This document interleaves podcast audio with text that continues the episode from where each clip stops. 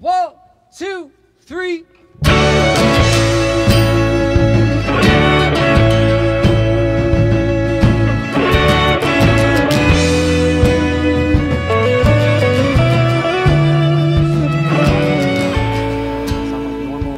I take a couple deep breaths. Should I? Did I even say hello yet? Hey, welcome back, Holy Messes, to episode 21. This is His Holy Mess, Father Paul Houlis. Is this your first time here? It's going to be messy. I- are you okay? I. Why am I sounding like Marc Maron on the beginning of his podcast? Today's Ash Wednesday. You you wouldn't be able to tell that because I don't know what happened to my ashes. I got ashes. I have not taken a shower. I didn't work out yet, and my ashes are gone. It's not like they sprinkled them on the top of my head. So I it's it's never happened to me, but I it doesn't matter because I don't need to tell you because Jesus says, like, don't act like you're fasting. Don't put the ashes, you know, don't don't don't make a big deal about yourself. Just do what you got to do. Don't let your left hand know what your right hand is doing. Do you are you one of these people that like you can't wait to tell people what you're doing for Lent? Because I know some people like that, and uh, it becomes more about them than about Jesus. But then you have the other extreme where people are like, I don't have to do anything for Lent. I mean, God loves me anyway. It's like, yeah, well, um, yeah, okay, God loves you, but I mean, can can you do something for somebody? Can you can you do an extra act of charity? Can you give something up for somebody else? There's so much to talk about. This is episode 21. It's the season of Lent. Things are getting real. Things are getting busy. This is a busy season. I have a lot going on. Uh, I, I got to be honest with you. I'm very nervous because I have a comedy show coming up in Mesa, Arizona. I'm doing a Catholic comedy festival, or technically the St. Neri, St. Philip Neri Festival um, that this guy, uh, Stephen uh, Garone, is running. Uh, he goes by Catholic Comedy on Twitter, and his wife is Mrs. Catholic Comedy. I just got to meet them when I was in Arizona a couple of weeks ago. I went down because a friend of mine was getting married, and then I went on a silent retreat in the desert, which ended up being one of the worst experiences of my life. But I'm gonna I'm gonna save that story for now because I think I'm gonna make like an entire comedy bit out of it. Um, but yeah, this is like a big deal uh, for me at least, and it's a really good opportunity. And but I'm nervous. I'm doing 30 minutes. I'm opening up for a guy named Jeremy McKellen or Jeremy McClellan. I'm not sure how to pronounce it. And Bishop Robert Barron, like he's with Word on Fire and did a whole Catholic comedy course with Bishop Robert Barron, and he's like a professional comedian with hundreds of hundreds of thousands of followers. And like I do stand up comedy once in a blue moon. I'm a Catholic priest. That's my main vocation. I'm a cemetery chaplain. I'm giving talks here and there and everywhere, uh, which is really a good thing. But I like doing comedy. I always wanted to be a comedian. Even when I was in the seminary, like I wanted to be a priest comedian. And uh, but I, can you pray for me? Could this be real? Can this podcast be different from other podcasts, or maybe from other clergy podcasts, where I could just like just show you like totally that I'm like you. I'm weak. I'm I'm a human being. You know, some people have unrealistic expectations of priests. Don't get me wrong, priests there should be a high expectation, but some people like it's un like we are human. Do you know what I mean? Like we're human. That doesn't mean I'm not. When I say we're human, that doesn't mean like all right. So just you know, forgive us all of our sins, or we're sinners, and that's just how it's to be. Like I'm not talking about. Any, I'm not talking about like scandal stuff. I'm just talking about like regular human weakness. You know what I mean? Can I can I be real with you? Some people are uncomfortable with that. We're uncomfortable with sharing our, our fears and our and our thoughts. I've had a blast with this podcast so far, a real blast. Um, but I keep saying that sometimes I feel like we like it got away from the theme a little bit because you know I'm interviewing a lot of amazing people and Catholic celebrities and people in the world of like evangelization and stuff like that. But I also want to give them like I want to get back to the heart of the very first episode here and there, um, and let like let you know that like God loves you in your mess and God loves me in my mess, and like you don't have to have the perfect Lent. Do you understand what I'm saying? Like you don't have to have the perfect Lent. God loves you what's you should do something and i do believe in a tough lent i do not for for what we could do and for our own discipline but so that like we can appreciate more how much we depend on god how much we depend on him i did this 14 minute interview uh 14 minute intro to this episode last night and i was really happy with it but it has a lot of audio feedback and i'm by myself in this like studio and i, I still don't know what i'm doing and i have like a green screen green screen behind me which is really just a green cloth that like i had to put up and like these little ring lights and and all this stuff. What's the point and purpose of it all okay? It's hopefully to pass a message that you are loved and to remind myself that that I am loved last night this priest said to me that loving yourself is a commandment it's a com- like loving yourself is a commandment. Jesus, it's not a suggestion. Do you understand? Jesus said, "Love others as yourself. Love God first, and love others and as yourself. Like loving yourself, not not in a you know egotistical, arrogant way. I mean, that's not really loving self anyway. That's just acting out of like absolute insecurity." Or like people on social media, like I do this all the time, checking views, checking likes, you know, checking how many downloads, yeah, you know, like that's not really who we are. Do you know what I mean? We're loved. Like I, I think I've been watching The Chosen a lot lately, and that's been showing me just how much like God is so ridiculously merciful. And I know The Chosen isn't the Bible. I get it, but I, I've never seen a show like it. If you haven't seen The Chosen, do it. If you're gonna do, and some people might say, "What? That that's all you're gonna tell them to do for Lent?" If you if you're gonna do one thing for Lent, watch The Chosen. It's not like it's not a, like a sacrifice. It's hours and hours of time. Watch The Chosen, okay, uh, by Dallas Jenkins, because maybe there's some other weird chosen thing out there that I you're gonna be like, "Oh, what's that?" So. I love The Passion of the Christ by Mel Gibson. Totally different thing. That's a movie. It's about the last 24 hours of life. I've never seen anything about Jesus Christ and the apostles and the people that he served. Anything. Uh, and I've watched a lot of Christian stuff, and I'm kind of skeptical of some Christian stuff because it's not. It's a little hokey. Not always the best acting. Not always beautiful art. This is beautiful, and it's again, it's not gospel, right? But um, it's not church teaching, you know. Um, but man, it expresses it beautifully. B E A beautiful, if I can, from Bruce Almighty. So there's so much to talk to you about. This episode primarily is going to be a talk. Um, I gave a talk about a month ago to the entire confirmation program at St. Helen's in Westfield, uh, to all their ninth graders, all their 10th graders, Patti Gardner, who's the youth minister there, Mike Fusco, who is uh, one of the, um, the director of religious education there, um, uh, DREs, as they call them. They invited me. I went six different times. I told my uh, some of my story, not all of my story, but some of my story, and I talked to them about prayer. I talked about about God. So about 500 to 600 ninth and 10th graders. I tried to relate to them about where I was at seventh, eighth, ninth, 10th grade. And then like, bam, like I, I, I, I worked really hard on it and I loved it. Like I love, I love talking to them. And I always knew that I want to make it a podcast episode. And, and and here it is here here it's it's it's going to be and it's short the talk's only like 36 minutes long so far this intro is only like eight minutes so this might be you know one of my shortest podcasts since episode one, uh, the pilot.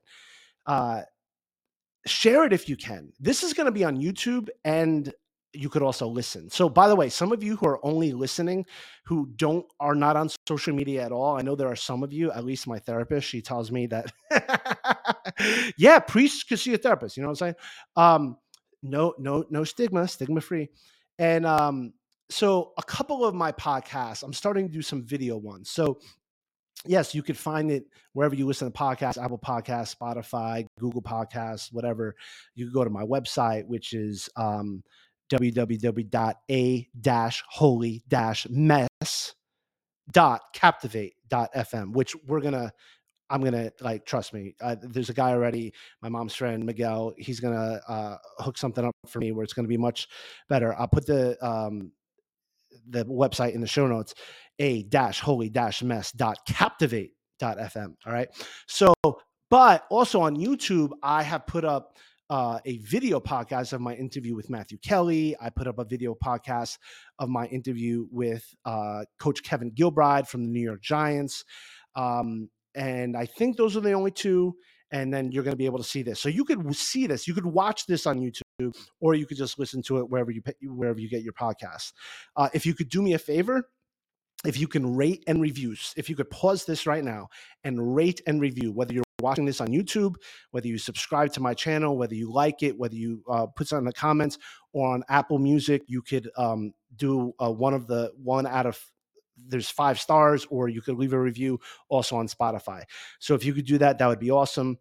Uh, if you want in any way, shape, or form to donate to this podcast, uh, I'm in the studio right now. I want to work on like really building up the studio, getting like professional cameras because I want I want like to start to put everything um, in the studio obviously when i'm interviewing people like in another state that's not going to be possible. Right right now i'm just working with my mac computer and as you can tell the graphics it's just it's not it's just not good. So we're just going to try to continue to build that up. Thank god i have a good microphone. Uh, but during this lent there's so many other more important things of almsgiving to give to the poor and to the to the needy. I mean not just to a podcast but if you want to donate you can find us at a holy mess podcast on paypal or a holy mess podcast on um, on Venmo. Uh, eventually, I'll get into the the Patreon thing, which which people do. So, um, but I what I want to say to you before I introduce this this episode to you is that, uh, and I really wish you could hear what I said last night, but the audio was just insane.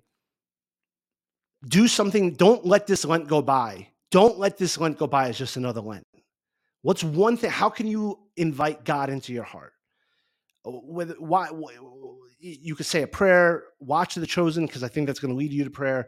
Do the bible in a year podcast for lent you know uh, father mike schmitz ascension press bible in a year podcast. Right now they're doing catechism in a year but um, uh, the bible in a year has been a, a real blessing for a lot of people.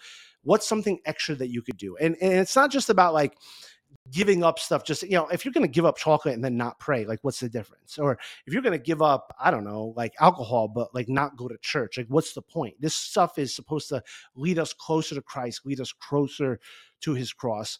The desert exists so that we can experience the overflowing waters of his divine mercy. The the the dryness exists for the utter divine dew and moisture if you if you will. You know what I mean? Uh, I was just in the Arizona desert. It was insane in the membrane. Insane. I had, oh my gosh, I got lost on a mountain. I got stuck in the pitch black. I, am not going to tell you the whole story right now. Um, but I want to let you know, like, I, and I realize I have like a, a serious, I have a serious unhealthy fear of death. Um, and I'm a cemetery chaplain. I'm a Catholic priest. I believe in eternal life. But man, when I thought that I might die in the middle of the desert uh, on a mountain in the pitch black, uh, the Lord was letting me know that. So,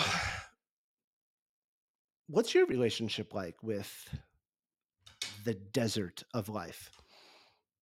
What's your relationship like with being scared, feeling abandoned, feeling like you're going to die, um, lost, scared? Do we trust that that the Lord is the Lord of life and death? Do we trust that whether we live or die, we are the Lord's? The only reason why we have Lent is for Easter. Like that's the only reason. We would not have Lent if it wasn't for Easter. Lent is to prepare us for Easter. Lent is beautiful in and of itself, but Lent doesn't exist for itself. Lent exists to help prepare us for Easter the resurrection, the glory, the the baptismal waters, the hallelujahs, the oh my gosh, he just said hallelujah and, it, and it's and it's Lent. We're not in the liturgy. Calm down, calm calm yourself. So, uh, listen, there's just a lot going on, and um, I'm going to try to do the best I can these next couple weeks. We're getting podcasts out there, and thank you to all of you who have been saying that this has been a blessing for you. I'm just going to ask for prayers. I'm going to ask for prayers for God's people. Uh, for all of us and for people who are truly in need. This world is is insane. We're all trying to do our part. Um, but I got to be honest with you, I'm really nervous about this comedy festival, and um, may the Lord's will be done. So listen up. I, I hope you like this. Um, oh my gosh, this intro is almost the exact same time as last night's intro. What are you gonna? All right. So, all right. Shout out to Jen Benke from the Office of Evangelization and for her podcast called Heart of the Ark for the Archdiocese of Newark. Check that out. There's probably a thousand other things that I want to promote or whatever. But well, without any further ado, I give this talk to you. It's about 36 minutes. It's a talk that I gave to teenagers, ninth graders, 10th graders. I hope it blesses you. I hope it blesses blesses your teens and feel free to share it, do whatever it is. Let's pray. Come, Holy Spirit, fill the hearts of your faithful and kindle in them the fire of your love. Send forth your spirit, and they shall be created, and you shall renew the face of the earth. Listen, don't try to be perfect. Let God perfect you. Don't try to be perfect. Don't try to be immaculate. Let the Lord purify you. What are you going to let Him do for you this Lent? What are you going to let, let, Jesus do for you this Lent? Sometimes we just need to shut up, turn everything off, and receive His love and His mercy. God bless you. Love you. Peace in the Middle East. A very imperfect, uh, messy priest. God bless. Hi. Hi. I was going to say welcome, but I'm a guest. Um, so. In the name of the Father, Son, Holy Spirit, amen. Heavenly Father, thank you, Lord, for the opportunity to be here today to share a bit of my story, my testimony, and to share about prayer. Lord Jesus Christ, I am nothing without you. I ask that you speak, um, that your truth, that your beauty, that your mercy, that your love comes through. And I pray for every single uh, teenager here, ninth grader here tonight, as they're preparing for their confirmation. More than anything, may they leave these doors tonight knowing evermore the depth of the love that you have for them. We ask this through Christ our Lord. Amen. Amen. That was, uh... so, all right, so you're in ninth grade, right? Ninth graders. Okay, so last week and the week before I spoke to the 10th graders. So I started off my talk uh, by saying that, you know, 10th grade was a, like a, the beginning of 10th grade was miserable uh, for me.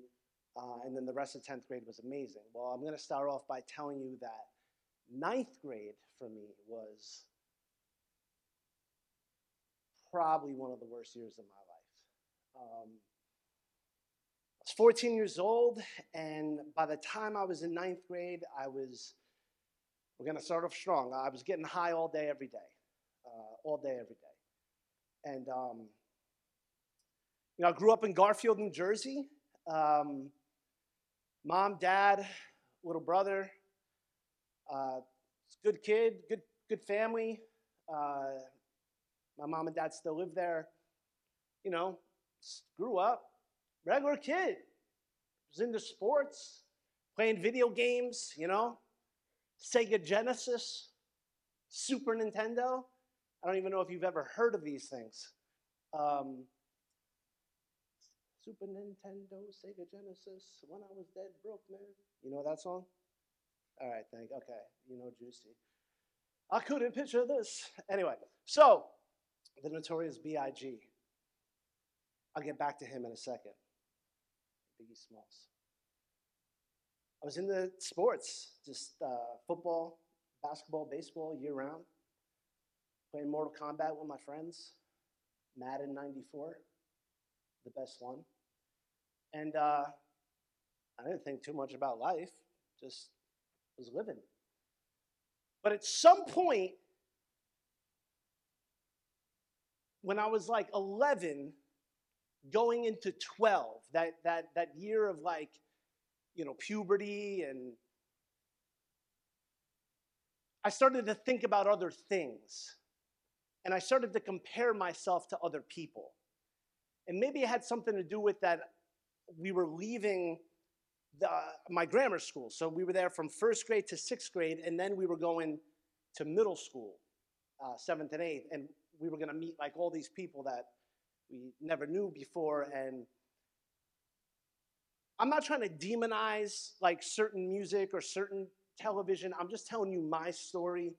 So at a certain point, you know, um, getting into 11, 12, you know, I just, all the music that I was listening to, all the stuff that I was watching was telling me that in order to be fulfilled, in order to be happy, uh, in order to be popular, you know, you had to be like the man. And I was, you know, listening, you know, every day, all day to Notorious B.I.G. and Dr. Dre and Snoop Dogg and the Wu Tang Clan and, and all this stuff and just watching MTV constantly and HBO and just all this stuff in your face, in your face, in your face. And you know, they seemed like, you know, I'm a, I'm a guy, right? So like to me, like they were like, they were the men and I had to be the man and you had to be tough and you had to smoke weed and you had to drink 40s and like you had to have girls on your arm and, you know, and this is so embarrassing and shameful, but like, you know, having a gun was a cool thing. Now, I didn't go out and get a gun, but I took a toy gun and I spray painted it black so that it would look like a real gun and carried it around with me um, like a moron. But that's what I thought, like, to be cool. I just wanted to be cool. I went from like not caring about being cool to wanting to be cool. And in order to be cool, this is what you had to do. And unfortunately, I wasn't a leader, I was a follower. So I was being influenced by pop culture and by everything. We didn't grow up in a very religious family. My parents are great parents, amazing parents. We, just weren't a, very religious family. You know, I went to church Christmas and Easter and, you know, got my sacraments, but it wasn't like a, and, you know, it's not their fault. Maybe they just, you know, I know my dad wasn't raised that way, and it just I don't know. Some people just aren't religious, and and that's what it was. So life was just was just the secular. There wasn't that much talk about God. There wasn't that much thinking about God. I always believed in God, but it was very distant for me. God was a very distant thing. I believe God was just kind of like everywhere, and and that was that.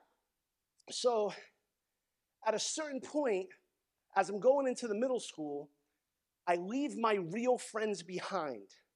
Like my friends that I had for years and years and years, my true friends, my friends that I played sports with, my friends that I played Mortal Kombat with and, and Sega Genesis with, and all of that stuff, I left them behind because now I wanted to hang out and I wanted to be accepted by the people who everybody seemed that, that, that everybody accepted as they were the most popular, they were the most cool right? And looking back, really, like those people, they were the ones that got left back twice. So they were supposed to be in 10th grade. They were only in eighth grade. And maybe that's why they seemed cooler because they were older and, and all this stuff. But I mean, there was literally like this transition. And I wanted, I just, I, I knew I wasn't the best looking. I knew I wasn't the most athletic. I knew I wasn't the most popular. And I wanted to be those things. For some reason, I wasn't enough anymore. My parents weren't enough for me anymore. My friends weren't enough for me anymore, and I wanted more. Now, that wanting more is not necessarily a bad thing, and I'm going to get back to that, all right? But what I thought the more was is that I was missing out on this stuff, on this partying. So I did start to smoke and to drink and eventually got into to much heavier things. And I went from being obsessed with sports and, and loving sports to, to walking off triple threats practice freshman year of high school because I'd rather just go and get high all day. And I just quit sports completely to just get high all day every day and hang out and laugh and and it was fun in the beginning. It was fun in the beginning. And I was accepted and I was hanging out with these hard people, you know, that people feared. I didn't care how I was known, I just wanted to be known. And um but you know it's interesting because all that stuff, it, it was fun at first, but then it, there was like this, I was still empty. I was going to sleep every single night with shame, and I was fighting with my parents constantly. And I know that my mother went to sleep crying many, many, many, many nights. And I started to rage out on, on different things. And like, if you had it, I tried it. Steroids, eh, like anything, because whatever the, the, the fad was, and it was just destroying my, my, my family life. You know, I started to use my parents who raised me, who fed me, who, you know, when I was an infant, you know, bathed me. And now I just see them as an ATM and as a, as a taxi. And I, I didn't care so much about them. I remember being in family counseling at 12 years old because of how I was acting. And I said to the counselor, and I meant every word I said. I said, Can you just tell them to leave me alone? Like, I'm, I'm, I'm, I'm fine. Just let them let me do whatever I want. And I used to say to my mom and dad, when I grow up and I be, have a, a, a kid or a couple of kids, I'm going to let them do whatever they want. Thank God they didn't listen to me. Thank God they were on me. They weren't very strict parents, but they wanted to know who I was with, where, where I was, and you know, all that stuff. And they were on me. Thank God it probably saved my life. But one night at a uh, at a New Year's Eve party, January December 31st, 1996, it was uh, a really bad experience. So bad that me, who wanted nothing to do with my, my family, just wanted it, it was so bad that I, on my own, me, who was running away from home, I went to my parents and I said, I need help. That was January 3rd, 1997. And I ended up, uh, I was a freshman in high school and halfway through the school year, I guess. And I ended up going to an outpatient rehab. So I went to an outpatient rehab about four to five days a week, every day. And I was introduced to 12 step fellowships and started going to that. And I'm not going to lie to you, it wasn't like, oh, I went to rehab and I got clean. It took about five months. It took about five months on and off.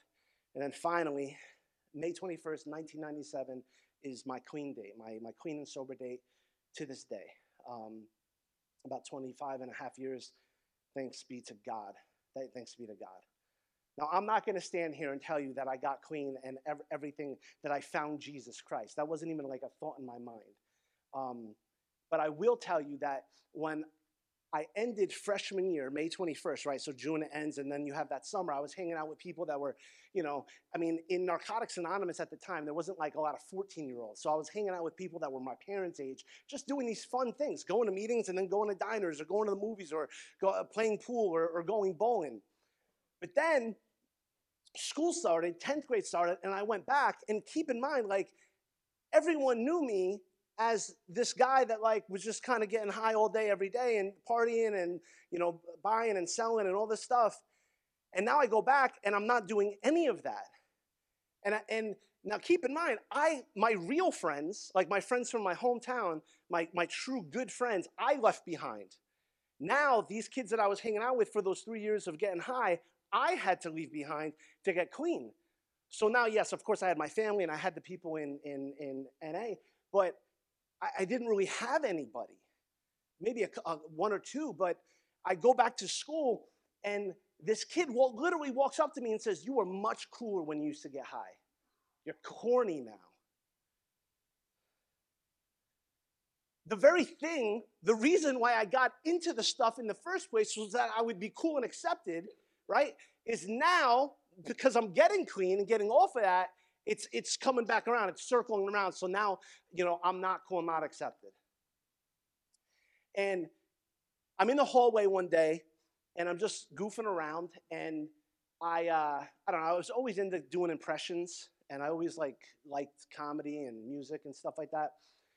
And i was just doing this elvis impression just in the hallway. I don't even know maybe i was just you know by myself or whatever and uh, oh, I know why, because I was doing a uh, stand up comedy thing for this Narcotics Anonymous thing. So, and one of the impressions I was doing was Elvis, I think.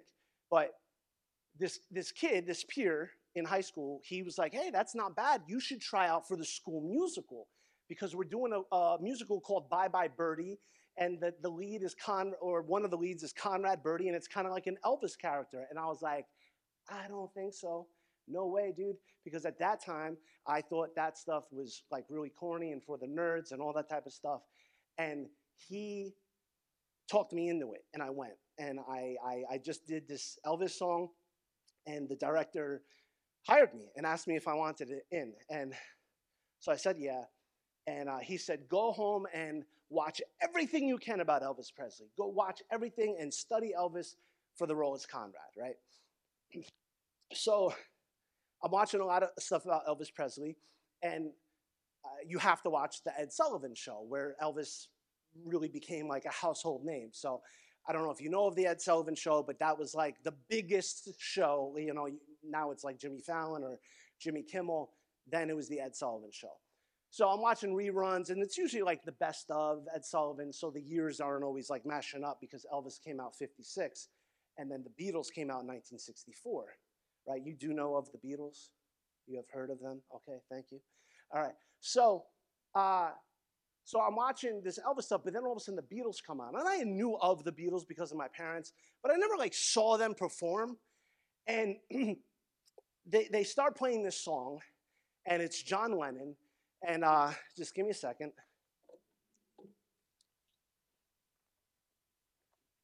Keep in mind, I'm in stranger territory. I'm scared. I'm feeling like a loser. I'm feeling like an outcast. And all of a sudden, he starts belting out, John Lennon starts belting out this song called Help. And I'm not really a singer, but I'm gonna, I'm gonna try, do my best because it really had an impact on me.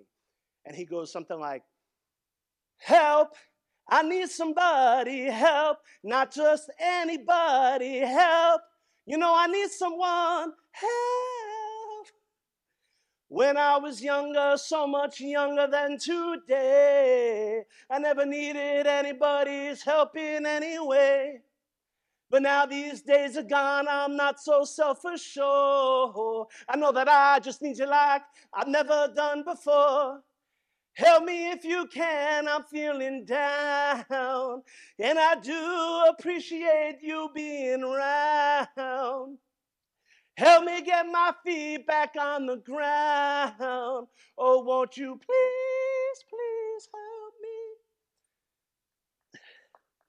That's.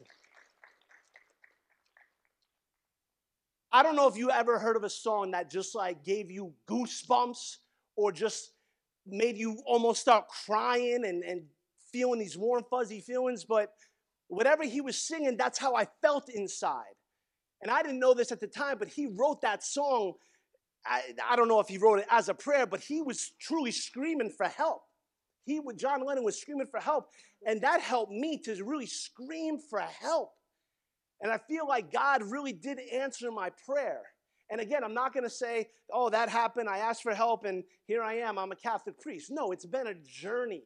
I'm not perfect. It's been a journey. But I did find that that desire, that desire that I had back when I was 11 going into, you know, to be cool, to want more, right? That that's actually, that's a good thing. God gives us desire. Because ultimately, what it's all about and what we all want deep, deep, deep, deep down is we just want to, we want to be loved. We want to know that we are loved. And, and, and, and that takes the form of usually acceptance and friends, but we want to know that we're enough. See, when I was 11, I didn't know that I was enough because I was having all these different voices telling me that I wasn't enough, that I wasn't cool enough, that I wasn't good looking enough, that I wasn't popular enough, that I wasn't athletic enough, that I wasn't smart enough. And I started to listen to that. So I was like, okay, well, if I'm not enough, then I'm going to do whatever it takes to be enough. But God didn't judge me for that. Because all I really wanted was to be loved, but I was going about it in ways that, that, that was n- not fulfilling that ache in my heart. And you have that ache too. Every single person that has a human heart has that ache, has that longing to love and to be loved because it was put there by God. And I have bad news for you. Nothing in this earth, on this earth, nothing in this life will ever fulfill, completely, totally fulfill that longing, that ache, that desire that we have. Nothing in this life will. And I know that sounds sad and I know that sounds depressing, but that's not the end of the story. Because there is someone that can and there is someone that will. And I know, okay, here's the God part, right? God can and God will. Well, yeah, that's true, but what's your image of God? Because if your image of God is just somebody that, you know, First of all, you may not even believe in God. There's a lot of people that don't believe in God. But maybe you're like me and you didn't really have a close relationship with God. You weren't that religious, but you believe God exists. You, be, you believed He created the world. You believe He was all powerful, you know, but you kind of just use them as like a jack in the box. You know what I mean? Like you kind of just like, you know, when you needed them, you kind of, you know, let them pop up. And then when you were done, you, you know, put them back underneath the bed. Some people think that God is just some, some really old dude in the sky. I mean, we, we, we even see this in some of our art, right? In, in, because you can't see God, right? I mean, what do we know about, about God? We know that Jesus was like this, you know, he died at the age of 33. And we know when we hear about the Holy Spirit that the Holy Spirit came down like a dove. And then we think of the Father, so we just think of this older guy.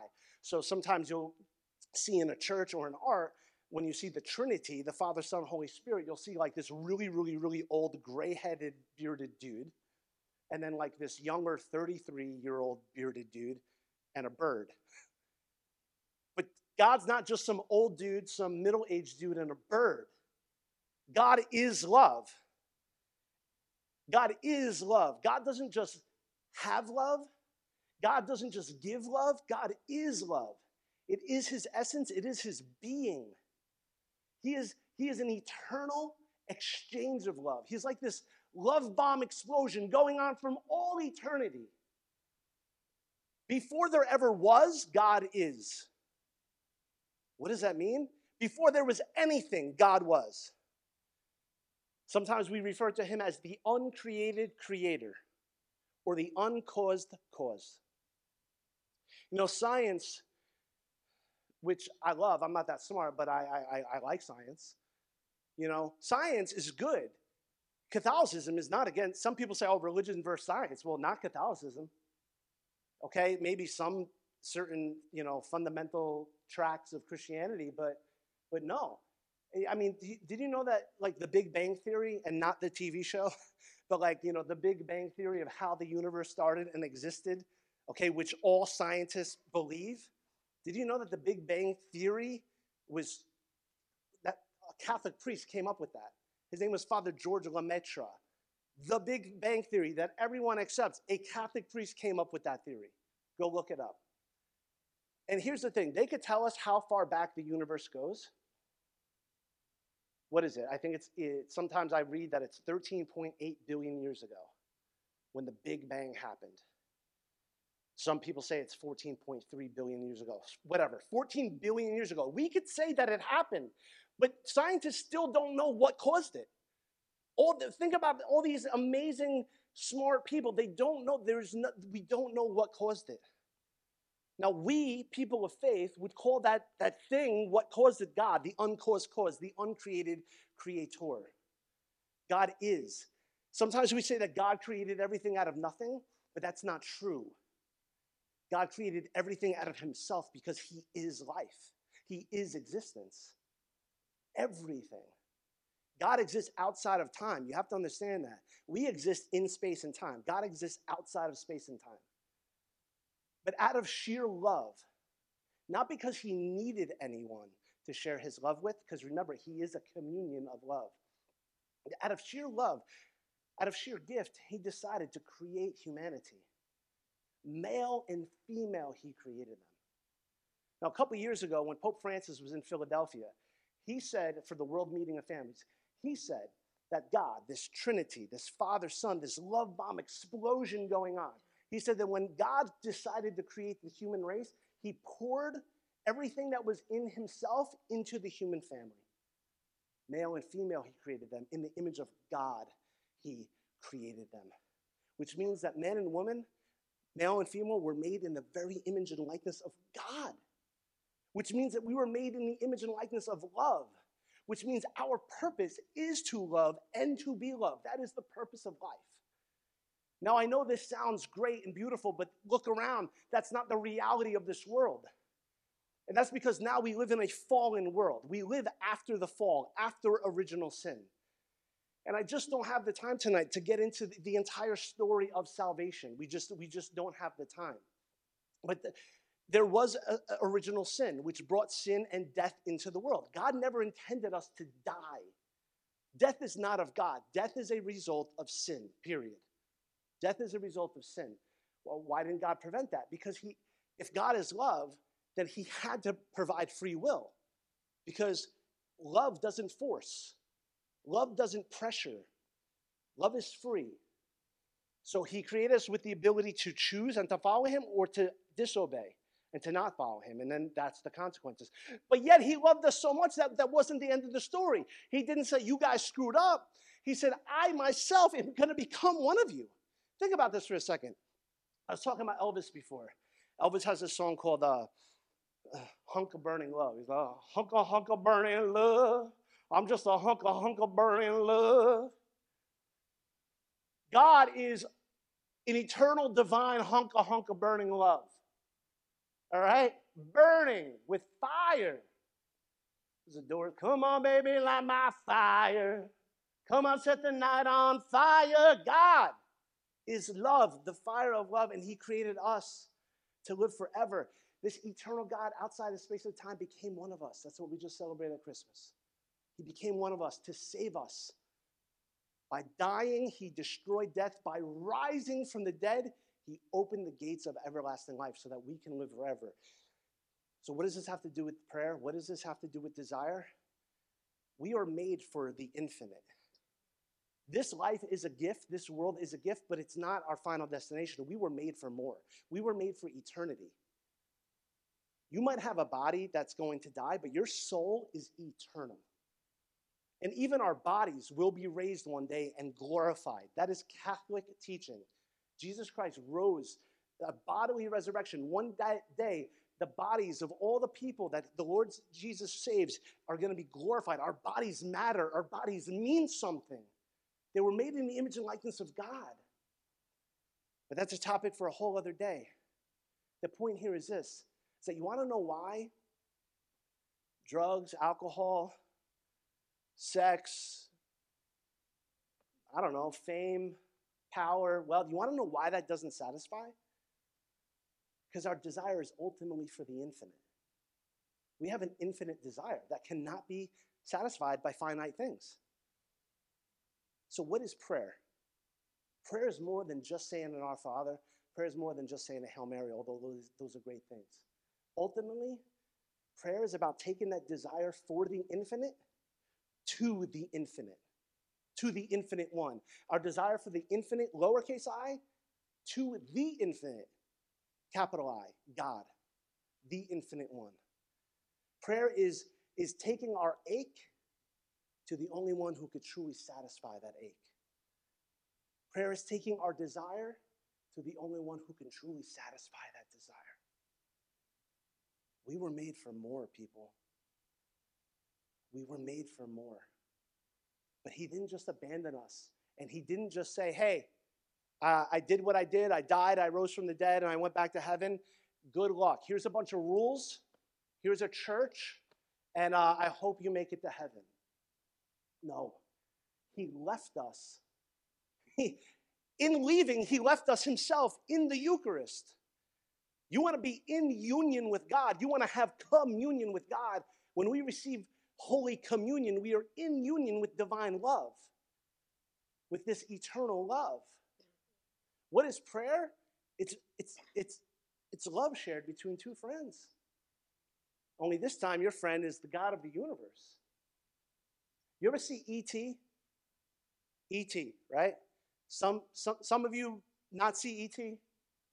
Do I have to explain it? It's all right. Like E.T. was this, well, it's, he's not real. He, it's a movie. And, uh, and um, he's this alien, this little alien dude who, you know, I guess his family, they came here on the spaceship and they all left and he was stranded here. And he's not of this world, but he becomes friend with a human boy, Elliott. And he starts to really like the things of this world. He actually starts to love the things of this world, and he loves his friend Elliott. But at a certain point, there's this longing for more. There's there, this, this desire for communion with his, his real home, which is in another world. And so much so that when he talks about his other home, when he says he wants to commune with his other home, ET phone home, ET phone home, his, his heart is burning on fire. Literally, it, it gets red and it, and it lights up. Because he, he, he's, he's on fire for his, his true home. This is my timer here. And guess what? I'm not saying that prayer is the same exact thing as ET phone home. But that's certainly one analogy that we could use for it. You, just like in your, in, in, in your own way, how, however ET contacted, it's us contacting not just another world, but God Himself. There's more than one way to pray. But I'm going to leave you with one specific, one specific example, because I think concrete examples are okay. Remember, it's a relationship, it's a dialogue. Don't just say prayers, let Him speak to you.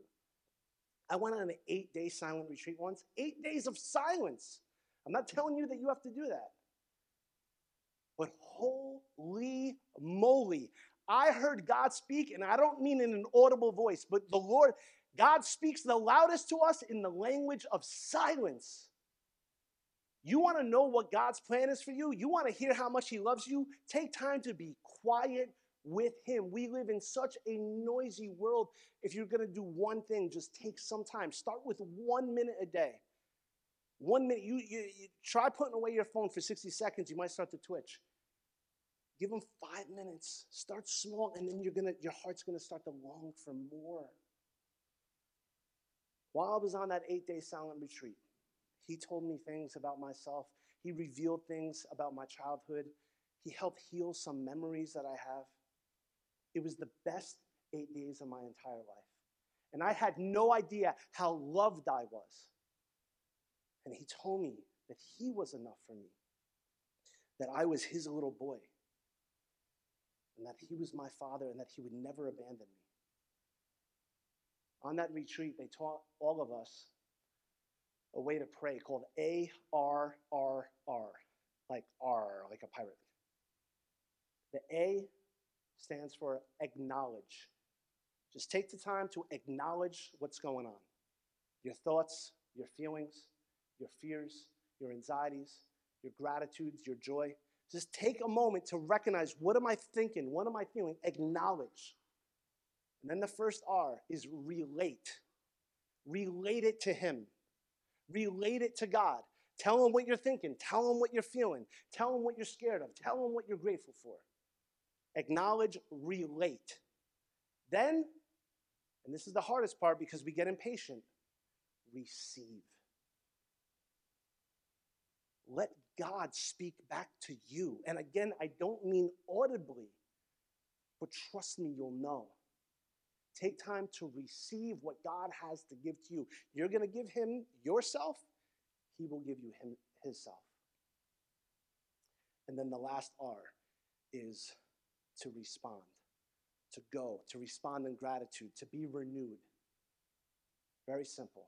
Acknowledge, relate, receive, return.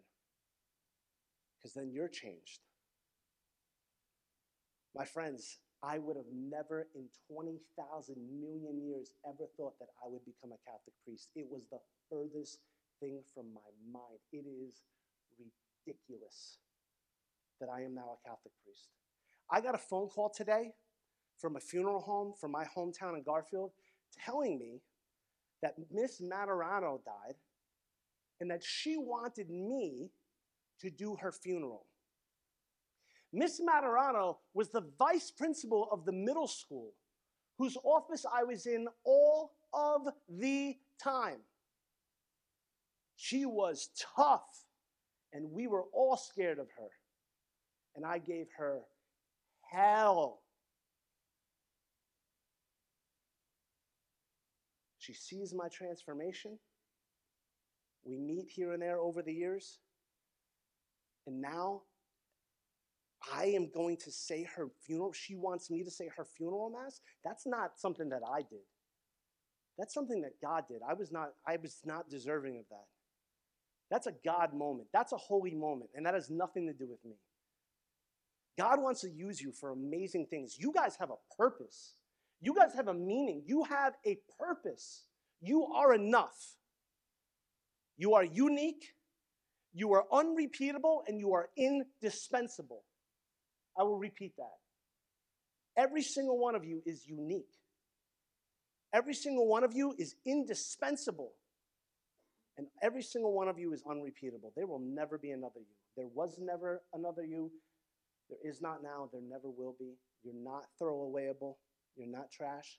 And you are unique. There's no other you. My friends, it's been an absolute honor to be here today. And I just hope that you go home renewed and that you just start to pray. Just give your heart to His and let Him give His, his heart to yours. I'll be happy to go around to all your groups after this, and I just ask that you pray for me and pray for my priesthood, and I promise that I will pray to you. In the name of the Father, and the Son, and the Holy Spirit.